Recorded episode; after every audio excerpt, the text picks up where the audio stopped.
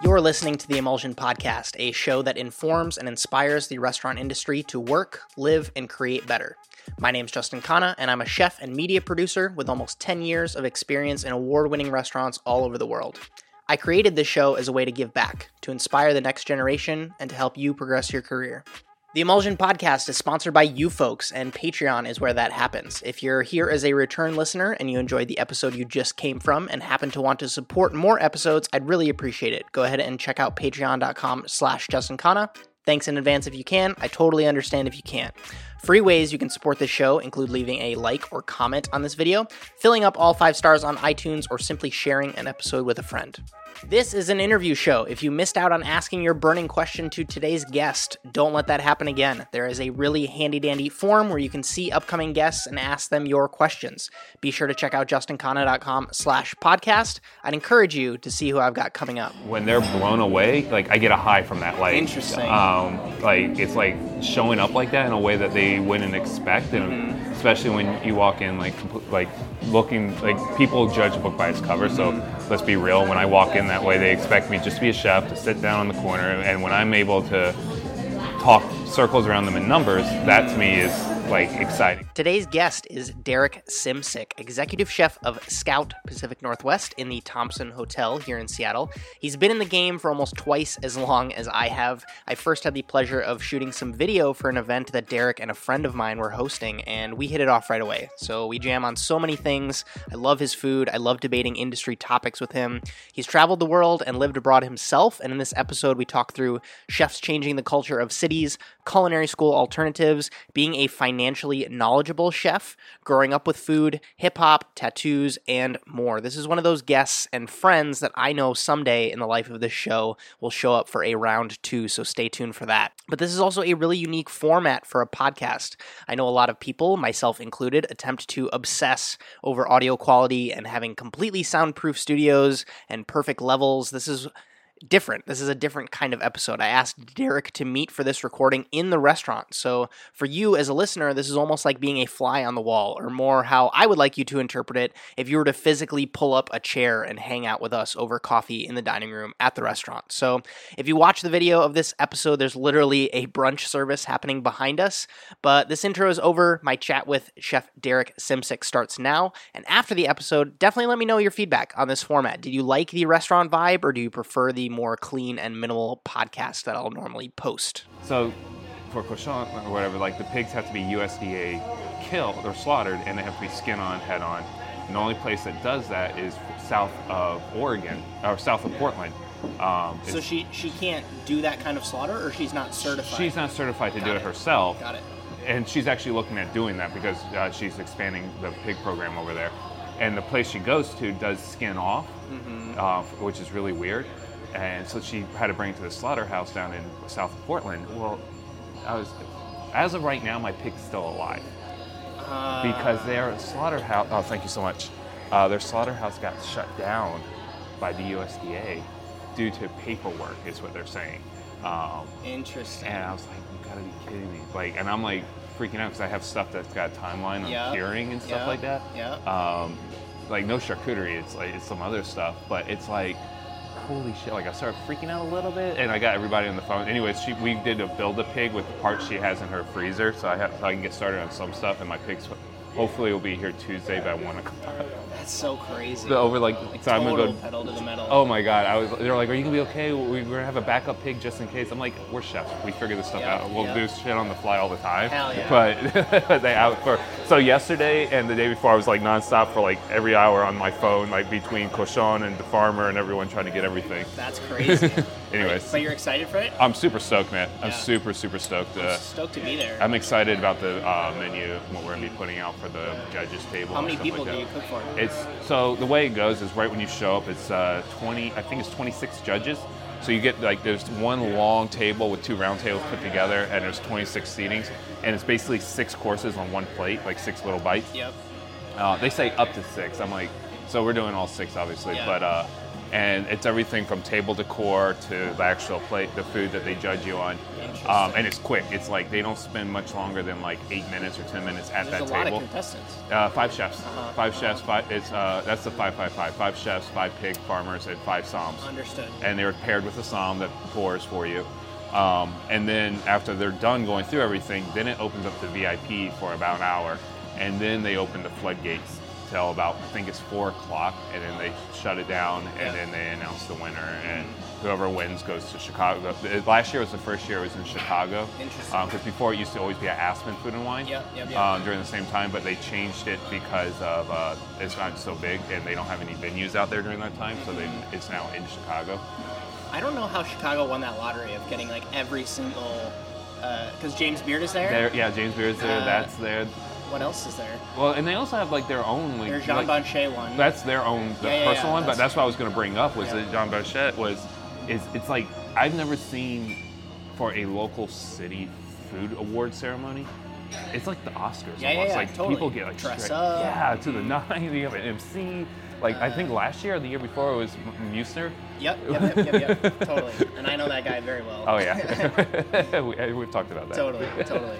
Uh, so I don't do an intro. Uh, I record an intro after. Okay. I record an outro after. I like kind of hype you up, give you kind of like every give everybody the lowdown on who you are. Okay. Um, but yeah, I. I mean, we don't have to do any like small talk to intro. Maybe we can just start with the State of the Union from you and your thoughts on like chefs and media and kind of like where you're at right now Um, in 20 in uh, what is it April of 2018. 18, yeah. Where's your head at? April 2018. Where am I at? Um, I, I I'm in a place where I think I'm trying to rewrap my head around because uh, certain things have changed in my career in a good way. Um, pers- professionally, um, like the day-to-day grind, I've, I've taken on like a regional leadership role as well. So helping support two other properties that um, are part of our company that within the whole company has had some changes with the merger between the two companies to create what it is now. Um, and so that's new, um, trying to get to know each other and those aspects of things. And then myself within that newness of that is also very new in that aspect of things, uh, especially with the company um, two years now, um, where before I was with my last company for eight and a half years, uh, traveling the U.S. with them.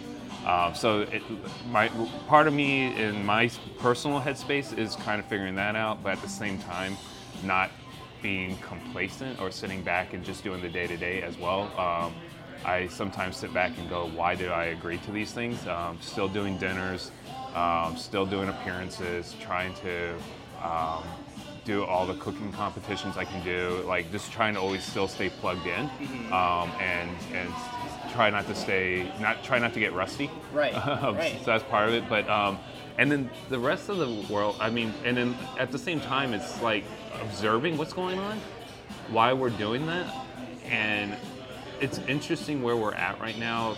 Both, I guess you would say globally, and also in a very much more micro view of where we are right here in Seattle as well. Um, I think it's very interesting how things have ch- are changing and shifting. Um, obviously, for the past, I guess we could say, what, 20 years now, the media has changed what the public looks at in our um, the view of what culinary is or chefs are and restaurant life is. Um, you know, hashtag chef life, they don't, is what they think it is. And, Totally. and I think a lot of us, myself at fault, put project a certain persona out there. Um, because um, that's along that helps drive that direction sometimes, which people are shocked when they find something else out about how true it really is, because we don't a lot of times don't put that out there. Um, and but it, it's good. It's bringing awareness. I think it's part of the reason why cooks nowadays are getting paid more than I ever got paid as an hourly cook. They have benefits that I never had or could dream of. I had to go work for a company to get those. Um, they, you know, they have a qual- they're starting to get a quality of life, uh, which is, you know, as somebody who came up in those older kitchens, it's, it's part, the, the even though I'm not that old, the old man in me is going like, oh, change. You know, these young whippersnappers don't understand the struggle of working 18-hour days, like seven days a week for three months or whatever, being paid like two, like seven dollars an hour. Like, but at the same time, it's like I'm glad because it helps with the the the work environment helps with longevity of keep retaining employees. Um, turnover is a little bit less when you have a culture in the kitchen now. That's not the old school culture. Um, uh, we're looked at more as leaders. Uh, so that whole aspect of things is kind of nice in a global aspect. Um, people's demand of quality, especially in the U.S., um, now is it's kind of kind of great to see this shift go from people just wanted eating was more of a uh, survival. You need nutrients. You just ate. You didn't care what you put in your body. Um, you know, people had the same meals seven days a week. You know, um, now people are hyper aware, and it's not like a West Coast thing anymore, or you know, or Alice Waters thing, or anything like that. Like it's it's the global aspect of understanding where our food came from, when the seasons are, what's being put in it. We're very much more hyper aware of that, which to me is very refreshing. Growing up the way I grew up, that was kind of the norm. So I never really I kind of took it for granted until um, I saw the revolution happening here. Um, and I started on the East Coast, so I actually it kind of felt like the beginning of the revolution of that evolution for me um, happening here in the states because it was just a little bit later on catching up from what the West Coast was already sure, doing sure. Um, in that timeline. But now it's kind of nationally, so that's kind of interesting in that whole like global aspect um, in a good way. Right. And then e- even here in Seattle, as you know, um, change is happening. It's fastest growing market in America two years in a row. Totally. I mean, it's some, there's like it's thousands of people a month moving Yep. here. yep. Um, I heard it's like a week. Like, yeah, something like a couple that. weeks where it was Yeah. like a thousand people a week. It's just like crazy. Yeah, it's just like within like just a like I've been here two years, uh, a little over like two and a half years, and I've already noticed traffic changing in certain routes and stuff like that. And it was, but that, with that being said, it's just naturally evolving into like the food and restaurant scene here changing as well. Um, and I think it's interesting. We're on a cusp of figuring out what direction Seattle's food scene's going to go because I think the city as a whole is like we're in the moment, and if you're super hyper aware, Sure. take a moment and look at as like the whole city. It's like to actually see in this space and time that we are actually noticing a city shift. Yeah. And it's happening in front of our eyes, and a lot of times you just like kind of like blink and it happens. Like we can actually physically see it happening. So um, it's interesting on that aspect is to see how what's coming into the city to see how it's going to change when it comes to food and beverage on that aspect. Uh, new, if, what new chefs may be coming in, um, how the uh, how the current chefs may change a little given the demographic changing and what the clientele may want to have to eat now. Um, it's at the end of the day, we have to evolve to survive, um, and it will be. It, I think it's exciting um, in a way to see how that's going to happen, Rather than being uh, resting on your laurels Yeah. as like. Um, or trying to fight it. Or I mean, like- I look at uh, like what what recently happened with San Francisco and New York. Hmm. Like New York just kind of like sat back and was like, "We're the best food city in the country." Yeah. And then all of a sudden, like we look up and it's like San Francisco has more Michelin stars than New York now. Yeah. We're Yeah. just like, that's what happens. Well, and they also lost the James Beard Yep. Awards now and Yep. stuff like that. Like Yep. so, like there's and they're, they're in Chicago.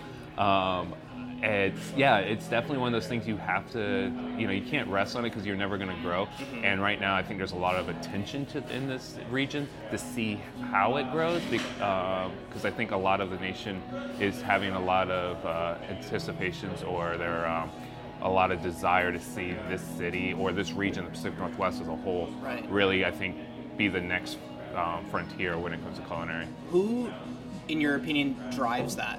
Like that that change? Is it is it the chefs? Is it the consumer? Is it just the money? Is it uh, the Ooh. the novelty? Um, is it? Uh, I mean, I think a lot about how like the the way that the Bay Area, at least in a couple of restaurants, was able to catapult itself was because it had that fusion of. Um, Eastern culture, Western culture. I mean, if you look at a lot of these Bay Area tasting menus, they are like a kaiseki meal Yeah. and it's like that I feel like lent itself a lot to. So who drives that? I think it's a great question, and I think it's a combination of everyone. Um, obviously, you need to have the money. You have to have people who have a disposable income, um, who aren't um, a- afraid to spend the money on going out to eat. conservative. Exactly. Um, and and they're adventurous though with spending that money too. Um, so You need that for sure. You also need the the openness of the area um, to to be wanting to want that they Right. to, to, to help it survive.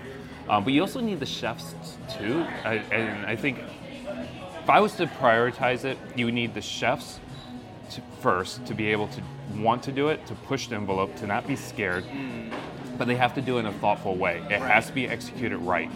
Um, you can't just throw every trend on a plate and be like, oh, I'm the new hot chef because I'm doing X, Y, and Z. I feel like Um, Chicago fell victim to that with a couple of chefs. Yes. They tried to like just do trends. Yeah. And it it's it's not enough. Yeah, Right? yeah, totally. It's not well because at the end of the day, it has to be good. Right. It, it, at the end of the day, people what they put in their mouth has to taste great Mm-hmm, because that's what they're doing. They're eating at the end of the day, and and if it's not good food, then why would they? I always say it has to not just look like art and ta- it can't just look like art because it'll end up tasting like art. Yeah, yeah, yeah. Um, Um, but it also has to taste good, you know. Yeah. So I think that's where it starts with. It's the most key factor because if you have a sh- if you have talented individual chefs that are willing to take the risks and are willing and but they can do it right, then you can teach the clientele around you to mm. want that because if it tastes good, it's going to speak for itself. They're going to tell everyone. They're going to have no problem being adventurous. It's educating them in that hands-on approach. Um, if it tastes like art and it's just a trend on the plate, they're going to go there, and that's why trendy restaurants don't last that long. Yep. Um, they have a very small, short uh, lifeline, um, especially with that initial business that they get boom, um, and and and then it falls short, it falls flat. But if you do it right, it can, I think, open up things. Totally. Uh, can you give everyone a little background on you and where you've kind of been geographically? Because it's been, and it can be rapid fire, it can be Yeah. in depth if there are any stories that stick out that have really impacted you. Uh, but you've been all over. Yeah, I have. Um, so I grew up um, over. I grew up moving around a lot. My dad was uh, was uh, an agent in the uh, Central Intelligence Agency. Got to make sure I say it all out because I Mm-hmm. Don't want to say CIA and people think he was a school. chef. Yeah. the school. Uh, so he worked in the intelligence agency. I was born overseas uh, in Athens, Greece, and then from there I lived in every major continent, um, going from Athens to Tunisia, um, Tunis, Tunisia, Northern Africa, to uh, Europe, where Frankfurt, Germany, two different tours. Um, London, uh, Amsterdam, uh, South France, um, came over to the Far East Asia area, uh, Hong Kong, Seoul, graduate high school outside Tokyo, uh, a place called Yokosuka. Um, fun fact is, uh, side, side note for all your Star Wars fans, I grew, I went to Tunis, Tunisia, where is where all the Tatooine scenes were filmed. Whoa. And the guy who graduated from my high school was Mark C. Hamill. No um, graduate way. in, in uh, Japan. Yeah, so it was kind of crazy. His dad was in the Navy, so it was a naval Christ. base. Yeah, well, like six degrees of Yeah, yeah, separations yeah. in a way. Um, but anyways, and then came back to the states, to DC area, um, and went to went to was going to going to go to art school, dropped out, went to culinary school, um, went to go to Vienna, Austria for a little bit right after graduating. And then came back and then worked in the DC market, uh, from DC to Chicago, Chicago to Santa Barbara, California, to now most recently uh, Seattle. Totally. uh, taking it back to when, when you were a kid. Yeah. With uh, moving around a lot, did you, um, what were some things that you held on to very closely when you were a kid? Did you do you have anything that Yeah. you uh, found refuge in, or um, obviously moving around a lot? Totally. What, what were some hobbies or some things that you? Um, oh God. Um, so moving around and like really reflecting on that aspect, there was a couple things that were constants in my life though. No matter what country we were in and where we were at, uh, my mom's cooking was one. I was very fortunate, and I didn't re- I didn't realize until I got older and I started going over to a friend's house and stuff like that, or, or like a girlfriend's house, or even my wife's house, uh, family's house now. uh, and realizing that everybody grew up eating the same way I did. Um, mom's from Lafayette, Louisiana. Um, so it, dinners were different. They were legitimately like crawfish etouffee and chicken fricassee and gumbos Wow. and uh, beignets for breakfast. And I was, that was normal um, kind of cooking for us. And no matter where we lived, she still figured out how to do a lot of that stuff to make sure we were raised kind of that way she was raised but then we also like we were very open to eating and shopping in the markets and wherever we were at um, to really embrace that culture. But we did it through food and music. Music was the other one that was huge. My mom's like CD, record, cassette uh, collection was unreal. I think she has something like 3,500 CDs and like another, I don't know how many thousands of records. And it, it's just, music was always playing in the house on the weekends and um, during the day or whatever. So that, those, I think art, maybe I guess if you really put it into that Yeah, kind of way of yeah. things. Um, I originally was going to art school, uh, or was always in every art class or whatever like that, um, drawing, fine arts. Um, so that was something I always took refuge in. Was I always drew. I always sketched. I would sit in my room, um, door closed, and just draw for hours. Uh, I remember actually one time uh, we were in Japan. Yeah, my senior year of high school. I closed the door, and in like two or three days, with a mechanical pencil, I did a life-size um, drawing of like sketch of like skateboarder mural on one end and a snowboarder mural on the other, and all black and white, um, like realistic. Took photos, had to give it to like. Um, to bring it to art class to show like the professors, Uh, the art was always there. Yeah, yeah. So that was a c- constant, and then um, cars, cars with my dad. Interesting. Um, wherever we were, we'd be like, look, we'd go to every car show. He had like every kind of muscle car, tran- like every Trans Am generation there was. He was a Southern boy, so it was like Trans Ams, Corvettes, um, and motorcycles were the thing. So uh, Yeah. that was another thing, like changing oils on his car, uh, spark plugs. Like I always complain that like cars nowadays you can't do the work yourself anymore, right. Uh, unless you have an IT degree. But Yeah, back yeah, then it was just like we would do it ourselves. So. That's something I zero knowledge of cars. it's just not my thing. Uh, is there an uh, an art form that you uh, either didn't gravitate to, or because you said drawing was like the thing? Mm-hmm. Uh, I took like a art one course in, in high school, Yeah. and it was like during my senior year. It was like botch. I, I, uh, I just threw it on my on my uh, thing because I, I, I knew I was going to culinary school yeah. we had to do sculpture, we had to do printmaking, we had to do. Is there one that uh, you wish you were better at, or maybe that you like, you you've tried it and you're like, that's not for me? Uh, I would probably be, yeah, I would definitely say like anything, which is so weird because I work with my hands every Right. day. That's why it blows my mind. It's because it was like sculpture wasn't for me, but cooking is great. and I was gonna say the sculpture and pottery, Mm-hmm. like anything clay that I had to mold or do. Like I tried and tried. I just I don't know what it was. I couldn't do it, but like I can take a mechanical pencil and draw this realistic life-size like portrait of, of anything. Uh-huh. And like a lot of my ideas, a lot of times if you look through my my Moleskine notebooks, is a lot of them are drawings, like full-on drawings of plates. Interesting. Um, and but yet when it comes to like anything 3D, unless it's on a computer, then I can I can f around with it. But when it comes to uh, actual hands-on 3D stuff, it's, I I don't know what it is. I, I don't know if I don't have the the delicate touch enough. But but then. It's funny you bring that up. Now it got me like concerned, Yeah, yeah. like why? Because Yeah. I pull out my like you know when we're doing tasting menus or something like that, like certain elements, I'll bring out my tweezers. I'm able to drop it delicately. totally. Uh, but yet when it comes to, I, I, that's the so- one. That's so It's so weird. Maybe I I find uh, comfort in knowing that the food uh, doesn't. It's not that it doesn't have to be perfect. It's just that like that slight. There's a. It's like that wabi sabi element to it, Mm. Yeah, right? yeah. Where there's like there's beauty in it not being perfect. Yeah, the whereas perfection and imperfection. yeah, exactly. But when I look at like a piece of art or like a drawing or something like that, like if your proportions for the eyes are off, you, it looks like a Picasso in a weird way. You know what But I mean? th- Like- but then in that same argument, you can say Picasso beautiful. became work. Totally. He's totally. one of the masters. Yeah, so yeah. it's, it's so interesting to me. But uh, were you into sports? Uh, yeah, I definitely nothing. I never played football, um, but I played basketball and baseball and soccer. Uh, baseball was one of those things. I think once I got gotten the interest in girls, disappointed my dad because I stopped playing sports, Got and it. baseball was the one that he was looking at me. Uh, I was little league uh, all star team in uh, in Germany.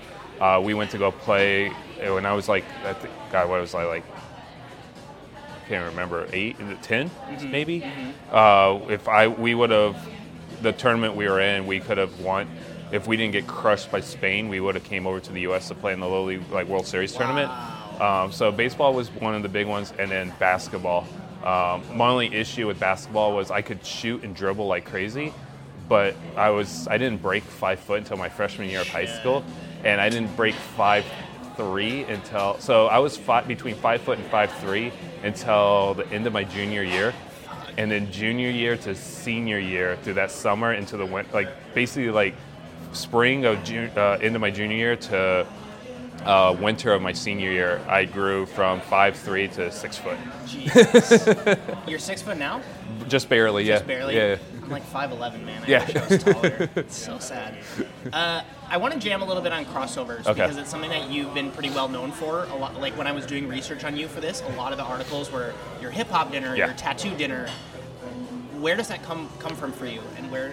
To, maybe you can talk a little bit about those dinners you've already done and where the inspiration comes from. Yeah, I mean, I've done a lot of collaborative dinners, um, or I, I call them collaborative um, because I'm trying to collaborate between. It may not be with another chef, but it's with another art form. And to me, I think it goes back to that. My background and my my past passions um, is art, um, drawing. Uh, I'm pr- uh, pretty ta- covered in tattoos, um, music. Um, I was a more of a like growing up, I was like a whole bunch of different types of music, uh, like you know classic rock uh, to like um, country big time to uh, you know 70s uh, groove uh, kind of funkadelics kind of sounds. But uh, when I came into my own, I got I was really old school hip hop head. Um, a lot of my friends were b boys, um, and and that was kind of like the hip hop aspect of things. Like you know, like the greats like back in the day to me, like you know, Public Enemy, Big Daddy Kane, uh, Beastie Boys. Uh, you know, it's just that whole world is kind of like 80s, 90s hip hop. So, anyways, go back to the question is that's kind of a background of my passions to kind of show where it's where I come up with these is trying to. I come into work not looking like it's work. Right. So then what I try to do is like, how can I bring more of what I like to do and more of what is fun for me into quote unquote work? Because then at the end of the day, I get paid to do it, Yep, so it's yep. awesome. Yep, it's a win-win. Um, and and that's kind of where they start to happen. A lot of them come about without. I don't sit around and be like, okay, what's my next one? It literally happens in like all of a sudden the most random moment, and I'll go running down the hall at work to like um, the hotel GM's like uh, office. I got- I got an idea. I, it's like I got the next dinner, and they'll look at me like, okay, what is it? And like, and I'll t- spew it off, and they're like, how did you come up with that? And I'm just like. I, it just came to me literally like yeah. 30 seconds ago, Yep, yep. and then we run with it. Um, and I think that's the 'cause I think that's where there's the most truth to it. Mm. Um, like they're most real. Like there's more. Um, what's the word I'm looking for? There's like street cred, or like you can tell there's passion behind it when it's that spur of the moment. Than if I sat around brainstorming, because then I feel like it's forced. Right. I'm trying to figure out what's the next thing that people want and not what I want. Mm-hmm. Um, so like yeah, so the hip hop one was with uh, that for example was I took the dinner the food and I took some of the great hip hop artists of the 80s and 90s, early 2000s favorite dishes, um, and I did a quote unquote fine dining twist to it or inspiration to it, so it, became a tasting menu. Um, but then we also teamed up with uh, DJ Neil Armstrong, who is Jay Z's former world tour DJ. So then you actually bring the music element into it as well, where he had a mixtape that played during the dinner. And then he did a DJ session up on the rooftop afterwards, like after a party. Yeah. Um, but it's bringing that like old school hip hop aspect of the the DJ was really the, the, the force behind Right. the music, and that's how like like rap or hip hop became was like the DJ was the MC and and he was the one that kind of got everybody together and then like then you would have the uh, and he would drop the beats or whatever and then you had the the lyricist who would then rap over that. Um, so that's where that one came. The tattoo one was more there's kind of two factors when I did that one. One was not to get too deep into the political world it was but the political climate we were in at the time when this dinner happened was uh, early or late winter, early spring, uh, right after the election, the 2016 election. Uh, there was a lot of uh, cuts happening, and arts in public schools was a. I mean, they've already been getting cut, Yeah. but there was a big cut that happened, and that was my refuge in Yeah. high school Yeah. and school was the art classes. Like, like I looked forward to those uh, to get away from the real world for a, at least an hour. Um, and one of the art forms that, in my opinion, don't get a lot of credit until just recently, um, being an actual art form, was tattoo art. Um, so I, that's where I was like, how do I pay homage to these guys who are really good friends of mine that I think are wicked, wicked talented? Um, and it was doing a dinner where, so what we did was we encompassed the full like experience where we actually had a pop-up tattoo shop um, where we had the four, I invited four artists um, all the way from my boy Kenny in DC who flew, or Northern Virginia flew out um, for this and they, people could get tattooed. And then later they came down and had dinner and then through that dinner is where i took over and told the story of these individuals um, through food like what they go through like from and it was like every course like it started with like most of them get inspired by somehow to become artists. So it was like the first one was like a piece of art like that they would get inspired by then it was like it was the uh, ink dish where they could uh, or no they got then it was quote unquote the cannabis dish. Um, it looked like marijuana nugs because then you know the joke it some there was some tongue in cheek to it Right, where right. the joke was like they got high to get like okay I can get inspired and draw yeah yeah, yeah. exactly and then it went from that to uh, the dish was uh, ink it was like it looked like your ink pen exploded to the next dish that looked like paper so it was like put your ink to the paper and then there was a dish that was actually like you're tattooing Yep. um, where the, the piece of pork was actually tattooed with squid ink that they ate and then there was again that tongue in cheek of like tattoo artists, kind of like chefs, are known to party. Yeah. Um, and it looked like uh, it was tapioca maltodextrin done in a powder, but it was done on a, a piece of mirror, so it looked like cocaine. Yep, yep, uh, yep. With a razor and all. Insane. so you had everybody doing that, and then the final one was uh, the dessert was used with like Sailor Jerry rum in it. Um, and it, well, it was used with that, and then on top of that, we printed on edible paper the tattoo work of the tattoo artists that were there. So you got to see one. So like it was two things. Like they got solidified as a great like Sailor Jerry. Right. Um, it got immortalized, and at the same time, to seeing everybody's reactions of like, oh wait a second, that's my tattoo. Wait, that's one I did before. Like it, that whole aspect was cool. And then so cool. all the money, uh, the proceeds and all that went to helping raise money for uh, arts and public schools on that aspect. Um, so that was kind of how that one came about. Um, again, like some of them were like they're jokes. Like I was remember marketing meeting one day. Uh, we were in February, and they were joking and like, "Oh, hey, what? Are, okay, we're going month by month, kind of like some big projects we wanted to work on for marketing."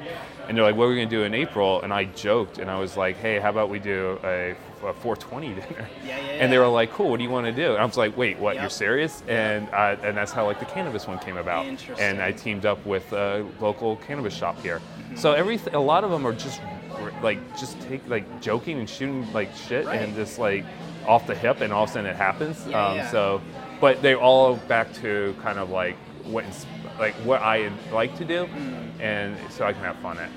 where in that point in your career because you can't you can't run around like a loose cannon and just Yeah. shoot ideas out like that for your whole career right you can't you can't make when did you always struggle with that where you're like in your kitchens and you're like i have this idea but i can't execute it because i'm just a cook and did did you have a moment where it flipped for you and you were like uh, finally i can do my own thing or you, and you sought out those opportunities like can you talk a little bit about that Yeah, uh, that's interesting. I never actually really sat back and thought about that. Uh, yes, I will say when I was a cook, I, I, there was moments where I was like, okay, I want to try to do something, but I couldn't. But at the same time, also because I came up in those older kitchens, that I knew my place and my role. And to be honest, I didn't think the shift in my career would happen as soon as it did. Um, I became an executive chef at 25. Yeah. Um, I thought if I was lucky, if I got that chance when I was 30. Uh, my, my, my goal when I was like early 20s was to get to try to be one by 30 something yeah and that happened way earlier than I expected. So I got lucky that I that shift happened earlier. But when I was younger, I think I was okay with the head down, yes chef. Two, you know, like I remember kitchens I worked in, would be like yes chef, no chef, two minute chef was all you could say, totally and, and it was silent. That was it. Um, but and I mean they weren't fun, but at the same time, those experiences did form me into who I am now and allow, and then also how I run the kitchens I run now by giving that freedom to my team. Sure. Um, it's much more of a more collaborative um, mindset. But uh, I, I guess that, that, and even when I first became an executive chef, I, I took the mentality of a, it's an evolution, not a revolution. Got it. Um, and that, and I, I, I still had to prove myself before I could start like because I mean at that age, I mean I was always being questioned. Like I, I had to do so many tastings just to get the job, um, and even after I got the job, just because they weren't sure, they're like, "Here, we're going to hand over this," you know, million dollar, multi-million dollar operation to a 25 year old to run. Uh, let's make sure we're doing this right. So it, it did, and it was in Chicago too. So it's like you're playing the big. Oh, sorry. Yeah, Uh, no, you're you're playing. You're playing in the big leagues Yeah. too. Um, on top of that, it's like being drafted to go play for the Yankees or like Totally. uh, you know the Cubs or somebody like that. Like it's it's no little. Uh, little mom and pop place. So uh, that was so. I took some time before I started pushing them the envelope. Uh, once the the accolades started coming in, some of the uh, you know some of the recognition of who I was as a chef, the lists I started getting on. That's when I kind of sl- I was like, okay, I started to veer a little bit and started to go like, now I can push the envelope. Now I can start having a little bit of fun. Sure. Um, and then that also, then everybody, start, myself included, starts seeing how that entailed equaled more PR, more more business. Mm-hmm. Uh, there was a uh, you know there was a, definitely a, a search and need to come work with me Yep, because yep. cooks wanted to see how that was happening. Right. Um, and what my mindset was like they they tried to decipher the madness that was going on in my head, um, and and to, so all in all it became a win-win-win down the road, and I just never looked back.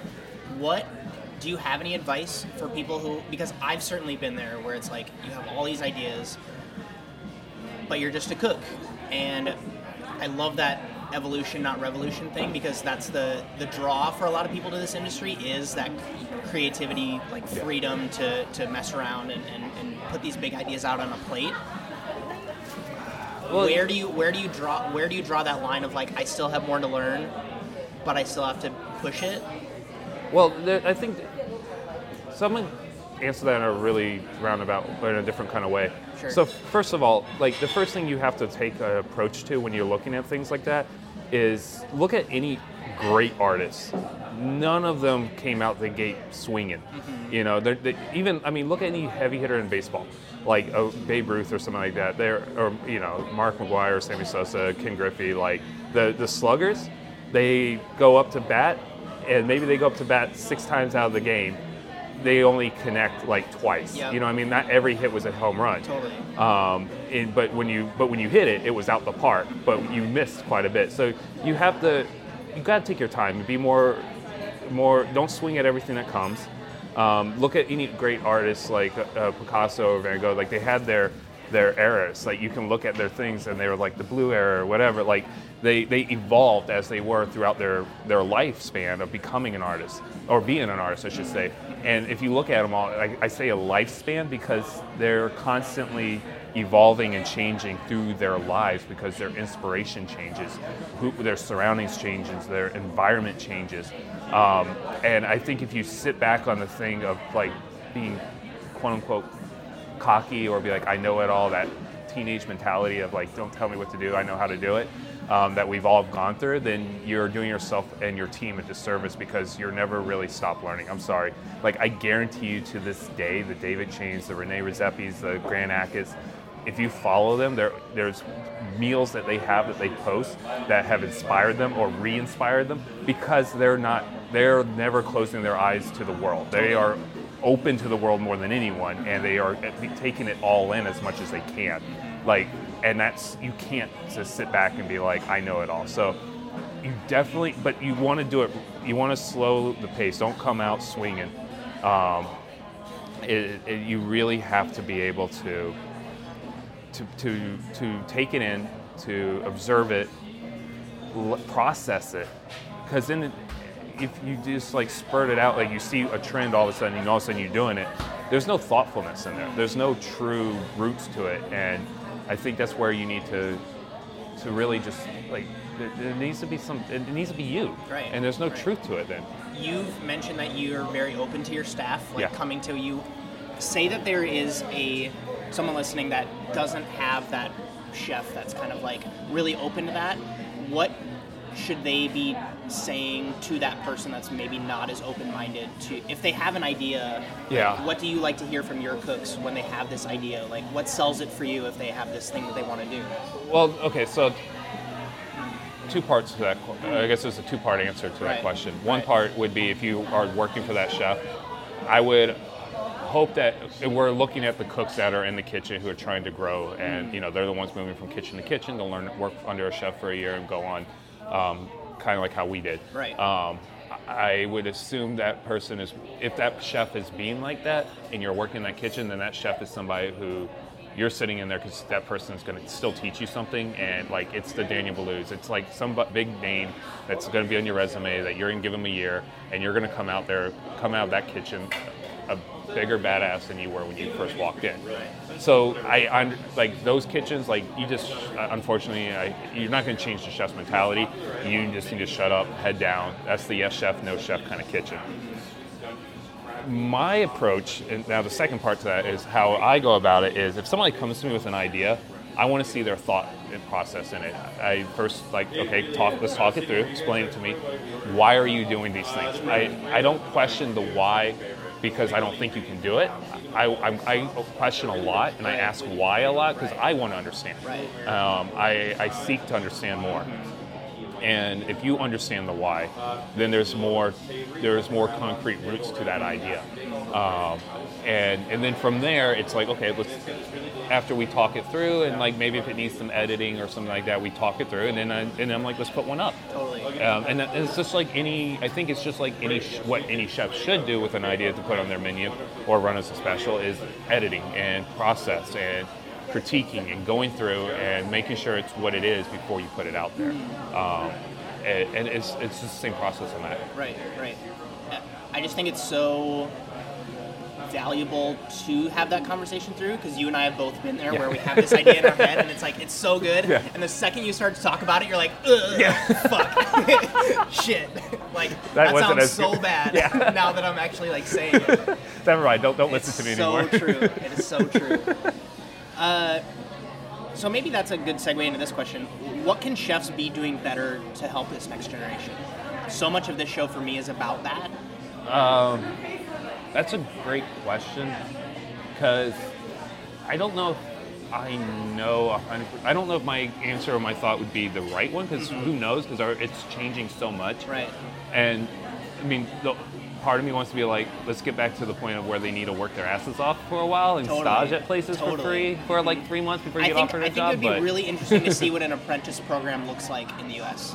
for chefs, like a real, uh, not like not culinary school, not like you can pay to play. yeah, yeah, yeah, yeah. But like, what does an actual like two to five year apprenticeship isn't the only look like the only one I know about is the Greenbrier that does it. Yep, That they do apprenticeship because I think that's with the Voltaggio brothers. totally. But how does that look like at scale? I Like it's cool. Like some of the smaller, like uh, Thomas Keller's Men to Yeah. Door uh, thing. Oh, yeah, It works, but they only take on like X number of kids per year. Like, what does it actually look like to get a a full full bore apprenticeship program in the U.S. I mean, going? I think, I mean, you're talking about a huge evolution there happening, Totally. um, and I think that's a. I think you're looking at some because if you look at it the way they do in Europe, I mean, a lot of these kids they get, they test, they see where they're going to go. By age 15, you're in a kitchen, Yep. Yep. and that's where you're looking at certain, you know, in the U.S. you got certain child labor laws in state by state. I mean, I know some states, a lot of them, you can get a waiver signed by your parents at 15 to go work, Right. but the limitation of the hours you can put in are very limited, Mm. um, which I think is fine, but it's. I actually like that idea a lot. I think it just has to. I don't think a kid needs a test to see what school they're going into. They can go wherever they want to go.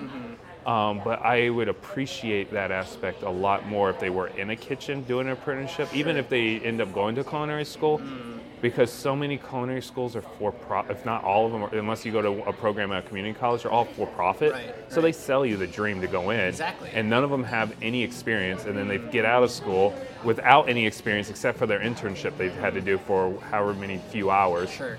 Um, and then all of a sudden they go get their first job expecting to be a sous chef making, you know, they're told they're going to make forty-five, fifty thousand dollars a year. When I'm like, no, dude. It's not. Tr- it's not real. I can't. I mean, I don't know where you're getting that Yeah. budget. I don't have it. oh, great. And I was like, so, ah, God, how, do, how does that roll? I mean, I think it starts with, I mean, you're looking at a bigger picture with our education system and looking at allowing kids at 15 to be able to go into kitchens um, while they're in school. Um, I, I think it would be great if, you know, it's a budget where it doesn't, or it's an outlet in school that is like an art.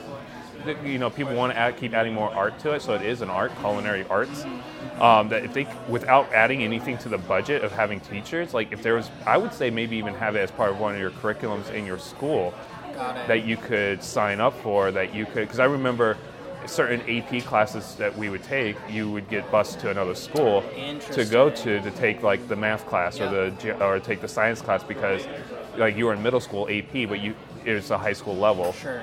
um, so maybe it's like that whole aspect of like you know you, you take all your regular classes up to uh, I mean, I don't know what majority here, but like I took a lot of block scheduling when I was in uh, like in Europe and stuff like that, where it was like I had English every other uh, like three days a week, and it was every other day, and then I that was like those were A days, and B days was like history and math or history, art, and science or whatever. So if you looked at a block scheduling system, you could do it where the last block of the day you left school Right. and you went right Into into kitchen. into a kitchen and you started your apprenticeship. Yeah, yeah. And by the time you're done, I mean, if you start your junior year, junior senior year, that's two years there. Sure. You're done with you have your apprenticeship degree by or certificate when you're done. Mm-hmm. Um, but the problem is, is then on top of that, there's so many businesses nowadays, and um, like especially if you want to go into the hotel world, a lot of them here in the U.S. though, require a degree and not a certificate. Right. So then you go into that, which could, I guess, in theory, you could go into that going towards credit towards your culinary degree, Yeah. and then you just take. Uh, so then you only really have to take one or two years of just straight book courses of like management course and Mm. like how to cost uh, cost recipes and all that kind of stuff. Whenever I have these ideas, I try to like see how far I can push the other way. I heard Yeah. something along the lines the other day of um, internships are gonna die, and what's gonna flip the other way is you're actually gonna pay to go work for someone. Oh, How do pay you think pay that them. would look?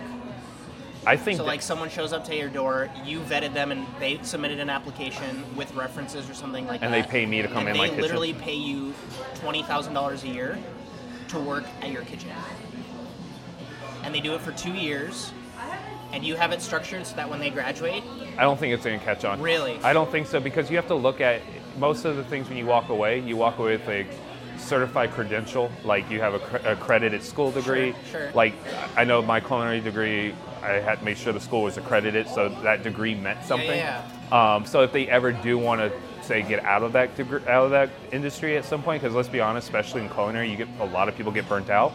Um, it is a young man's world, a young person's world. Right. Um, so I, I think that might be an issue because you can't certify every restaurant Yeah. as being accredited credential. Um, they, I think people, the way our education system is and the workforce is, people look at accreditation, and, and I, I think that's going to be an issue. I mean, that was an issue. My wife's uh, oldest brother, he went to the Art Institute before they became accredited uh, as a graphic designer. And it kind of was like when he started working and moving up, they kind of looked at it. They actually, the company he was working with, sent him to school to go get a real, to get a accredited degree because they were looking at it as like we can't move you up any further. Great thing is they paid for it. Sad thing is he kind of like in a way kind of wasted two years Yeah, yeah. of getting this certificate Totally. that didn't mean- anything. So the reason that I bring it up is because my perspective was I had the option to do my two-year associate's degree and then stay on to do two more years to get my bachelor's. Yeah. And I looked at what everybody was learning in those classes, and I looked at all the other chefs I looked up to Grant, Ferran, Yeah. Thomas Keller. None of them had that level of education, and to me, I looked at it and I was like, no, I don't need it. You stopped at two years. I stopped at two years, and it hasn't proved me. It hasn't proved negative to me yet, and so I see it as like that's what I, that, that's my conversation is why. but but you're unique though. You're also you also work for yourself. true.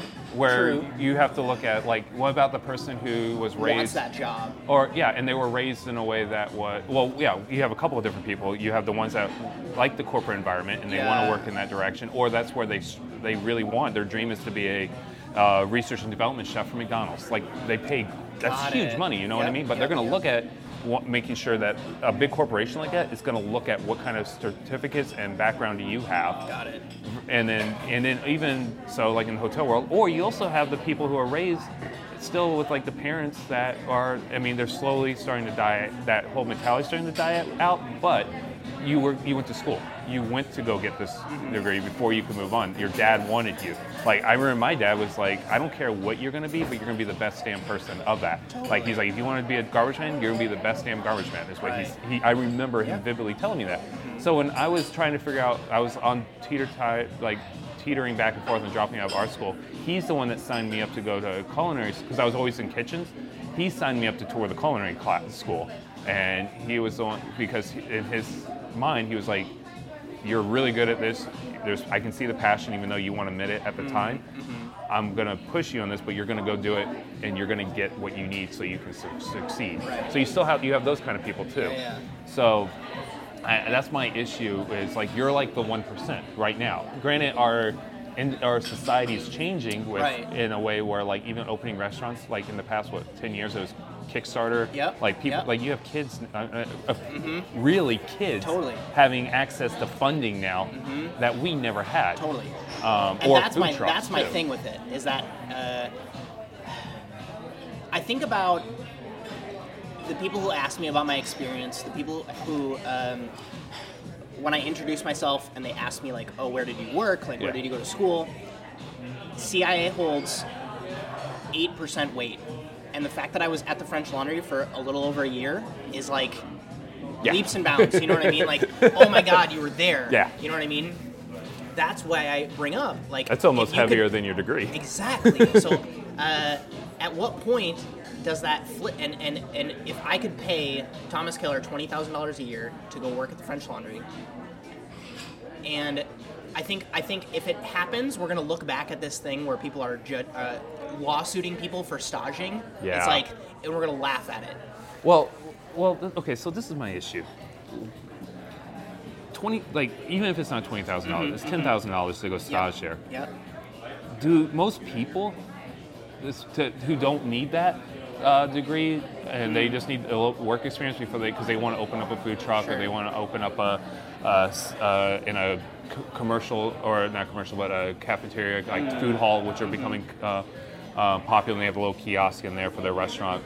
Um, they are they going to go to the French Laundry though? Right. You know what I mean? Right. Are they going to? I mean, it's obviously going to be very targeted. Exactly. And also, are you going to learn in that staging Yeah. internship the business running aspect of things? Because to be honest, I didn't like culinary school and college was where I learned a lot of business. And then it wasn't until I got into a certain restaurant years into my career that I really got my hands on understanding P&Ls and writing budgets and costing and and controlling labor on that aspect, which you're not going to get right away. Even you're not even going to get in the first two years Right. of uh, working at a restaurant Right. as a client level. But my thing is, what it would flip for everyone. Like, it, if, if, if one of your cooks was paying you ten thousand dollars a year, you would prioritize teaching them those things. But then you're becoming a, a culinary school. It would become this hybrid. Thing. Yeah.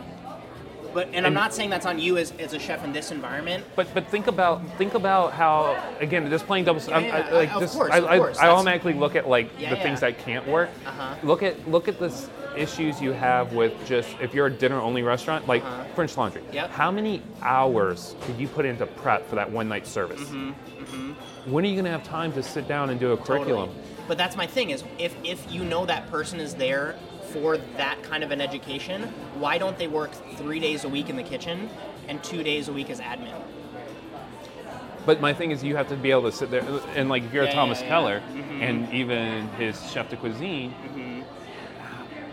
like how often like the free time you do have, you're being pulled away for appearances Sure, and sure. and all that kind of stuff. I, I just I find it to, it's going to be difficult. Yep. I'm not saying it's impossible. Totally, totally. And I think you're asking, like, let's let's be honest too. Humans are creatures of habit, Mm-hmm. and once something's kind of set, it's really hard to make change happen. Right, And I think the change that you want, you're talking about, I think is great. I think it's a great conversation. Mm-hmm. I I think it's going to take a big shift in something to make that change happen in that kind of direction. Right. Because, I mean, again, you're. I think it could be something could be an option, but you're looking at a small percentage. I don't think that that's going to change and get rid of culinary schools, and this is going to be the new way Sure, sure. because it's so targeted and so mm-hmm. specific. Mm-hmm. Um, I just think it's such an interesting. and I would have a hard theory. time. Personally, I would have a hard time coughing up ten, ten thousand, twenty thousand dollars a year, or whatever it is, to pay, to pay a chef mm. to go work in their kitchen Yep. Yep. to get labor out of me, Right. just to, for what? Because it's not the same aspect. And also, will banks give you loans, and will you be able to get student loans? Because Totally. look at how expensive it is. I Yep, mean. I, I had to get a loan for my culinary education, so. And, and that's another question. Then it's like, is that will banks look at that, or, or, or federal school loans look at that as a, an outlet that they can go? Education. Yeah, exactly. Especially if it's not accredited. Okay.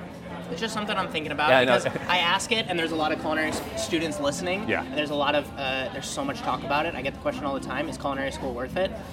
And I'm looking at other industries where it's like the videography thing. You could go work for someone and be their videographer for a couple of months.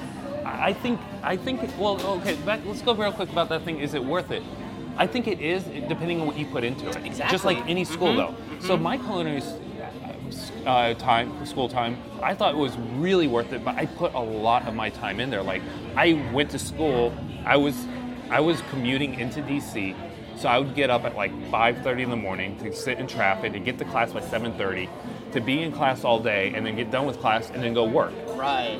every day. Yeah, I worked. You know, so I went to school full time and worked full time. I, I, and then I would do some extracurricular stuff. I'd stay after class and talk to the teachers. Um, my mentor and really great friend, and I kind of look at it as like my second dad, was my front of the house and wine teacher um, in culinary school. Yep. But we garnered that relationship because I put so much into it that he looked at me as like, okay, you're not norm Right. most Right. because he always joked about like he doesn't learn a student's name until after the uh, second uh, second half of their education because It's not uh, worth- yeah exactly it's he doesn't because then at least he knows you're gonna finish Yep, yep, yep.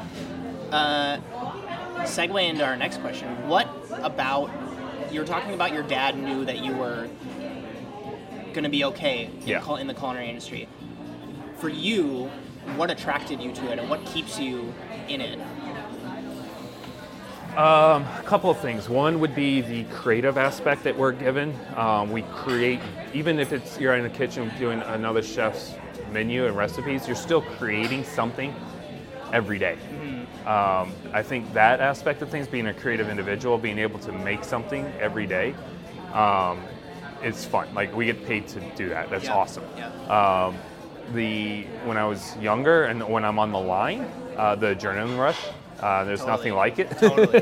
when, when service starts and that first ticket comes in, it's like, and the chef calls out the first one, it's like, and making sure your mise en place are ready, and you're like, oh shit, I'm still uh, peeling quail eggs Yeah. to, uh, to poach real quick or something like that. I remember one dish I had to literally poach quail eggs, soft poach them, then br- shock them, bread them, so I could fry Oh them for the tasting menu. But they were like super soft and runny, and Yeah. we all know what quail eggs like, Yeah. like stuff like that. Like I had to get ready for that because we were gonna do like 150 covers that night. Yeah. So that's like you know, out of 150 Insanity. covers, we do 75 tasting menus, so it's 75 little quail eggs. so, but that, that adrenaline of like, oh man, like that that was what kept me in it. Mm-hmm. Um, what keeps me going now is the the the every day's different now with the the change and shifts that are happening now. Um, it's it's one. It's a lot more fun. Granted, I get I, I've kind of paid some dues Mm. to where I get to have a lot more of the fun items happening, like the events and Sure. uh, those kind of aspects. But it's it's the now I'm in a moment in my career where it's like, okay, how do we affect change? Like, and I like by like creating the menus, Mm. doing these dinners, like it's more of now like, okay, I'm looking at things in a different way, and to me that's exciting. Right. Um, you know, I still get the uh, day-to-day stress of somebody calling out sick or 86ing something or running out, but uh, but that is a, that's nothing's ever perfect. So like, you know, the grass isn't always green on the other side. So now, I honestly don't see myself being in any other industry. Mm-hmm. I don't know if I will be in the facet of the industry that I am in currently forever, mm. but I don't see if I ever was to move on from what I'm doing now, it still somehow, some way would be connected to this industry. Right, right. Because you couldn't go and be a rapper and still incorporate food into that. It's easier to just stay where you're at and incorporate the other things that you enjoy. Yeah, so well- you can scratch those itches with That- definitely, definitely. But I also don't know. Like, I could go and like I've done stuff when I was in high school where I was kind of like a, I did small little graphic design stuff for people, and I just couldn't see myself being in like a corporate kind of job in that Right. way, where I'm in my cubicle nine to five, Monday through Friday. Um, and I and be on project like I get to be that corporate person and the project manager in a much different mindset Sure. um, without having to have the constraints of what some of these other businesses and industries would have. Sure. Um, but on that whole mindset, like, you know, I don't want to say everything like everything's for certain. Mm-hmm. Like, I, who knows five, ten years from now where I'll be? But Right. Right now, if I was to choose, I it would still be in some facet somehow connected yeah. to food and beverage. So build that build that perfect day for me. What does that ideal perfect day at the office look like for you? If if you had to like set up like you're looking at a blank calendar and where where like where do those hours break down?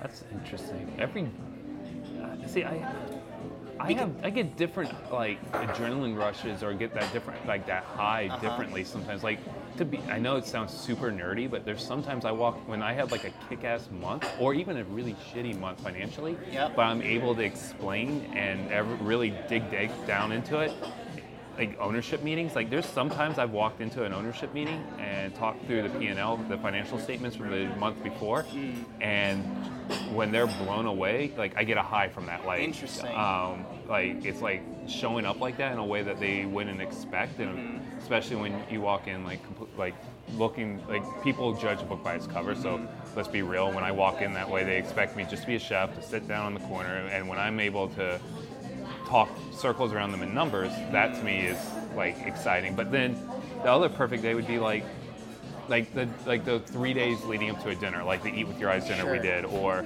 like Cochon coming up on this weekend. Like those three days leading up to it, like where it's like I clear my calendar, I come in and I get to just I get to be a cook again and Yeah. be a, sh- and like actually be in the kitchen, um, get my cutting board out, have my knives ready, get my little bain of my spoons and all, and I just start ticking off the list. That that to me is like when you when you first put that prep list up on the fridge, like I, I we have our uh, stainless steel fridge. I've always I use my communication fridge, and it has the menu, and it has each item uh, uh, itemized out with like all the ingredients that need to be prepped out underneath each of them. Um, and as you start seeing like it check off, like tell it the day of, and it's all checked off, and you're grabbing everything. Yep. Like that to me is like a good day. Yep. So it has to be a mix right now for you. Yeah, yeah. I, I, I, it can't be one thing all the time because then I become complacent. I get bored. Like that- I think the back and forth of doing a little bit of everything keeps things interesting for me. Do you find that you enjoy that? Uh, on the last interview that I posted, it was uh, it was a big emphasis on repetition, and it's kind of like the when you get there, it's never the thing. Do you know what I mean? Like being the executive chef, and you can kind of just like oversee everything, and you're finally off the line. You can't chase that because once you get there, you have to find the joy in the repetition of like you love putting that prep list up every day, and you love that. Like Uh, it was funny. It's funny you say that. Um, a general manager that I worked for, his name was Avi. When I first became this exec chef at, at the age I did, he said before I took the job, he goes, "Are you sure this is what you want?" And I go, I looked at him. I'm like, "Yeah, why wouldn't I?" It's and he goes, "Because where are you going to go next? Because you've hit the ceiling." There, it's very few places to go after that, and you can never step back right. and go back once you cross over. And I was like, in my head, I was like, whoa, I didn't even think about it that way. But then I also have been the one growing up that don't tell me I can't do anything. And, and don't tell me that this is the, the ceiling, uh, this is it. And that's what I've been doing now is looking and that, like with the new role I'm in now as a regional support is like kind of like creating these new roles. Right. Just because they're not there doesn't mean it doesn't exist. Totally. It just it may not have been the right person to get that job before or create it or have the drive or whatever or the right time, opportunity, place and whatever. Sure. Um, so it's funny you said that. Yeah. I'm gonna rapidly change gears Okay. here. What's the best meal you've had in recent memory? Oh, easy. I. It's funny. That one's easy. I was just in Italy with my wife Yeah. in uh, Ju- end of June, beginning of July, Mm-hmm. and we were in this little area, uh, southern part of the uh, stiletto part of the the heel of the stiletto. Um, called uh, Lecce was where we stayed at L E C C A, and we went to towns like Otranto, Santa Maria, um, like the most southern part of that part. Like we were looking at Greece from uh, the coast. Um, anyways, we were on a boat um, out there in Otranto. We met a couple from Milan, and like where we were, we were like the only Americans there. This is where Europeans go to visit, and they were like, I mean, people would tell us like not to talk about this place because they didn't want Americans showing up. Yep, yep, yep. But there was, we were talking to him, and they found out I was a chef, and it was, like he's he was connected to the food world. His sister-in-law or sister um, imports prosecco to Australia, and his mom's uncle imports prosecco to the U.S. So they're they're kind of connected. But anyways, his mom told them about a restaurant that they go to now every year down there that they told us about, and we went there and like we went oh well, the place we were staying we asked them to help us make a reservation so we didn't speak italian where we were at very not a lot of people spoke english um, so we had them help and the guy was like oh yeah the place is really good so i got, started getting excited Yep. we drive into this place this town and it literally i mean population had to be 500 people Really? it was so small and we yeah. parked and we walked past the restaurant like three times before we realized like oh this is That's it the place. and we walked in and we're like, you know, the outside of it, we're like, are we serious? Like, how can it be that good? We walked in and we, the person checks us in and we go, they take us through the hallway and all of a sudden we go into the backyard and it was this courtyard that was just unreal, like gorgeous, like just beautiful, uh, surrounded courtyard on the outside. Kind of looked like almost like 70s like Art Deco in a way, the way with like art on the wall and like uh, the covering of the pa- the courtyard. Um, but the again, nobody there spoke English. Um, luckily, the couple, without even knowing that was on that boat, they showed up because it was their last night there, and that's when they were having their meal. So they helped us. They sat next to us and they translated. But it was 22 euros, and it was 11 course tasting menu. No way. And yeah, dude, it's so unreal. And it wasn't like what you think of like tasting menu of like 11 courses. Uh, what it was is the owner works the floor when you do this, and he brings a cart up, and it has the fish, it has the shrimp and the langoustines and all that he literally got from the from the water. Like he goes to the boats before they go to the market and the, buys from them like two hours before he opens. And what he does is he pulls up next to it, opens it up, and he starts taking like like live shrimp that he just peels the shell off, puts a certain olive oil and certain salt on it, and that's a course. And it was so mind blowing because like we were having like langoustine that was literally live that here you normally like langoustine needs to be either cooked or to have to eat it raw you have to have it within a few hours Right. because it starts producing Yep, ammonia and and- exactly and it starts deca- decaying quickly. Um, so that's where we had an issue uh, like that to me was mind blowing like here he has like live like fresh like hour ago and he's feeding it to us like sashimi style.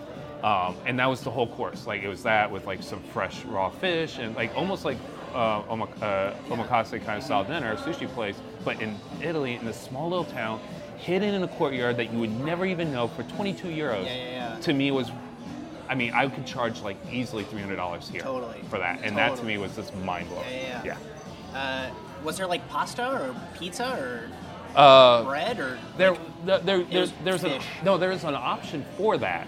You could, but in the did. tasting menu, it wasn't that. Cool. Um, there was a couple warm dishes that was like seafood, like focus at the begining, um, which I thought was interesting. It started with hot dishes and then went to the raw cold. Interesting. But the pasta was something you ordered afterwards uh, if you wanted it. That's Um, fascinating. Yeah.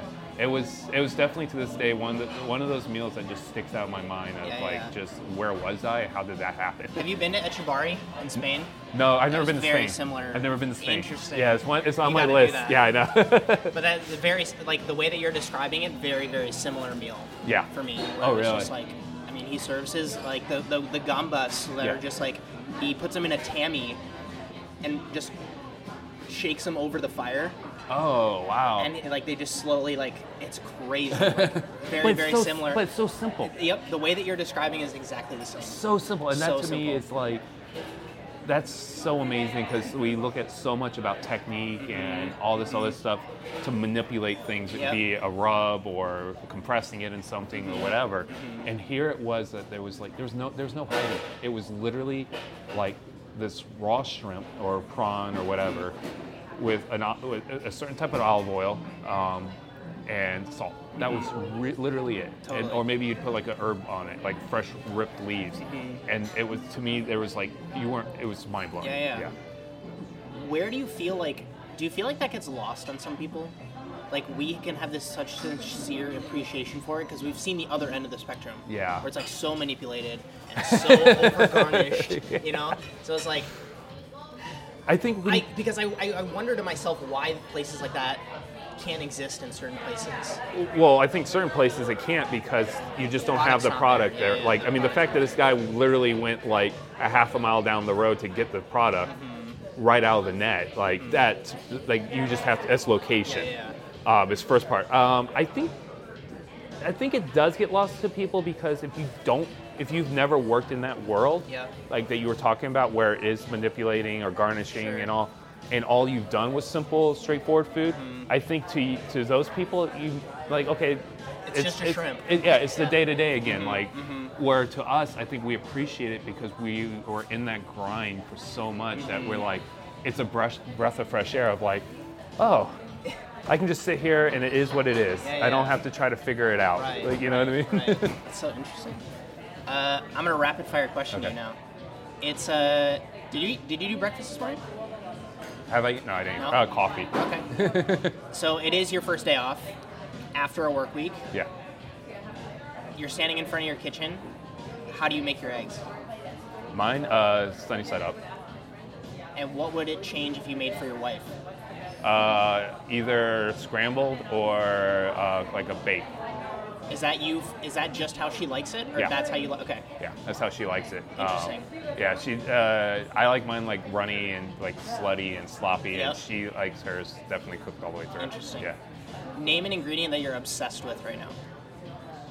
Ooh. Uh, charcoal. Charcoal. Charcoal. As far as like uh, activated charcoal And all type like making uh, like either activated charcoal or making your own charcoal or ash. Yep. um, uh, burning. Like it's something that we look at as just utilizing it as like a heating element, Uh-huh. and it it's like it's like literally decay of something that has been so overcooked, but yet then now all of a sudden we're utilizing like utilizing it in a different Takes way. on a new. Yeah, that I, to me is just fascinating. Like it, there is a flavor there. Like I make charcoal ash and all out of lemons and limes that the Uh-huh, bar uh-huh. uses or whatever, and it brings on like a smoky, bitter, like citrus flavor onto Right. things when I use it, um, or like coconut charcoal or anything like that. Like Totally. to to marbleize like um, terrines or something like that. Yep. So there's so many different approaches to it that I. I, I just like to me it's just fascinating that people look at it when you say it, they get like oh my god you're using that but uh, like or just cooking right on charcoal Yeah, like yeah. right on it too Uh-huh, um, uh, and it's not having a barrier like just not even just like as an ingredient but as a, like just in general charcoal to me is fascinating Do you guys have a binchotan? uh, yeah we do Okay. yeah Cool. Uh, cookbook that you've gifted most or are most likely to recommend to people? uh, culinary artistry and flavor bible Got it. Uh, what's their new one? They just came out with a new oh one. yeah Have you picked it up? no i haven't No. I want to because it looks really good. What is it called? It's art. It's like something around plating, yeah, the, yeah, like the whole plating aspect. Yeah, I forget what it's called too, but yeah, yeah, I know. they what just came out. Yeah. Man, those books are so good. Uh, technique that you're still intimidated by in the kitchen.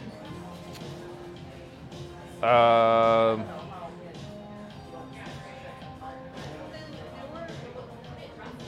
I would probably say like, and it's more of like a dish than anything sushi.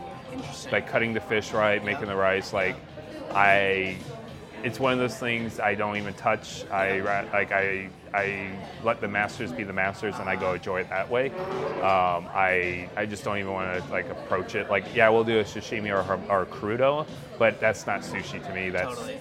you know taking an element of that and then garnishing it full of stuff. But when it comes to actual sushi, I won't even touch it, man. Yeah, I'll just go eat it. yeah, yeah. Uh, you somehow get a call right after this interview, and you just won an all expenses paid trip to eat at your dream restaurant. And when you get there, there's someone you've always wanted to talk to, waiting to have dinner with you. What restaurant is it, and who is that person? Oh man, I've eaten it at a lot of places. So I, the one place I never got to eat that I wanted to eat, was, and I never could get in, would be El Bulli. Yep, Um, right back in the heyday though, like early 2000s. got it. Um, right when like spherification, when they first invented the spherification aspect and stuff like that. Like that that year of El, what was that like 2005, 2006? 2004, yeah, yeah. yeah. Uh, so that year of El Bulli, eat there, and who would I be sitting next to to have a conversation with? Yeah. That's a good one. Um, Well, Quest, with Questlove. Ty- Okay, I was good. Questlove. Smart. have you cooked for him before? No, I haven't. Okay. But that's that's who I would. Yeah. I mean, I feel like he would really get down at one of your dinners, like where you do like a collaboration. Yeah, and that's why I think it would be great because he could you could talk food with him, but then Yep. you could talk. I would be intimidated to talk music with that guy because his music knowledge. If you even just watch him on like the Jimmy Fallon show, Totally. it's unreal. Like that guy's like a like a music encyclopedia. It's Yep. unreal. So yeah. Do you feel like it gets screwed up when you get to that level where it's like you can't enjoy music anymore? I talk, I think about that with food sometimes, where it's like you get so educated and so well eaten. No, I think it's opposite. Okay. I think I think you appreciate the good music, and you can appreciate the. You can actually have a little bit more of an in-depth understanding of the musician that you're listening to Right. because you know what has influenced them because you Sure. you, you know those sounds. yeah, yeah, yeah. Just like you can look at a chef's dish and you can see what kitchens he's come from Mm-hmm. or um, gone through or what, who inspires that Yep. him or her Yep. because uh, that chef is then uh, put what they've known on that plate. It's something that I wanted to circle back to when you were talking about uh, when you'll get these light bulb moments, and they like to you it just seems like oh yeah I just came up with this 30 minutes ago because that's what you have to say because it's true. Yeah. But in reality, it's really been 15 years in the making. That idea has True. been 15, 15 years in the making, and I don't want to skew it for those for, for for cooks listening that are like, yeah, I can just have this idea and it'll be cool. Yeah. Because when you're talking about like your cooks coming to you with an idea, it's the reason you talk it through. Yeah. Because you have all of this prior knowledge to kind of like ask those questions. Yeah, you're right. Right? You're right. I guess the idea of those dinners in the moment Yep. is like 30 seconds, Yep. but the uh, to be honest, I'm 34 right now, so a lot of it is 34 years in the making. Exactly. So. exactly. Did you have a lot of sushi in Japan? Back to your sushi. oh God, thing. yeah. Yeah. Yeah, Okay. I ate like it was unreal when I Yeah, ate yeah, out there. yeah, Yeah, yeah. totally.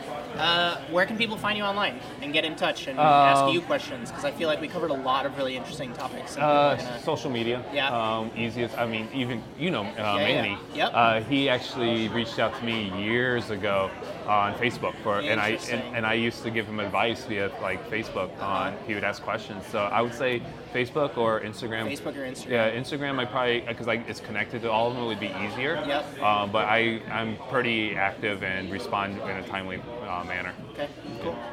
Uh, yeah, I oh uh, one person asked a question online for you to define Pacific Northwest cuisine. Um, interesting. Uh, Pacific Northwest cuisine to me, and I'm gonna probably make it more of like Seattle cuisine is what I've kind of I'm looking at. Is it's it's very it's a, such an international hub even prior to like say where it's at right now with amazon bringing people in and delta's now international headquarters being here. I mean you got to look at what's here. Like you have the internet it's not even chinatown it's international district. right. you have influences from vietnam thai uh, china uh, japan but then you also have like the nordic inspiration and swedish and that whole uh, realm of european influence Totally. not as heavy as you would find, like say French, which I think is in- interesting. Um, and but everybody uses it's. I would say it's very much localized on what the ingredients are. They are people are very, and which is great because they're very proud of what they get here, be the wine, be whatever beer dist- or distilled spirit, to the mushrooms, to the seafood, the shellfish. Um, which I mean, I would be proud too when it's in season because it was the sh- stuff I would source in Chicago came from over here um, for certain aspects. So uh, it's very prideful, very local centric, but uh, with a you ha- you have to take a look and see how the international community here has really influenced the direction of where people are going with right. it too. Right. Do you uh, are you familiar with the, the the difference between a melting pot and a salad?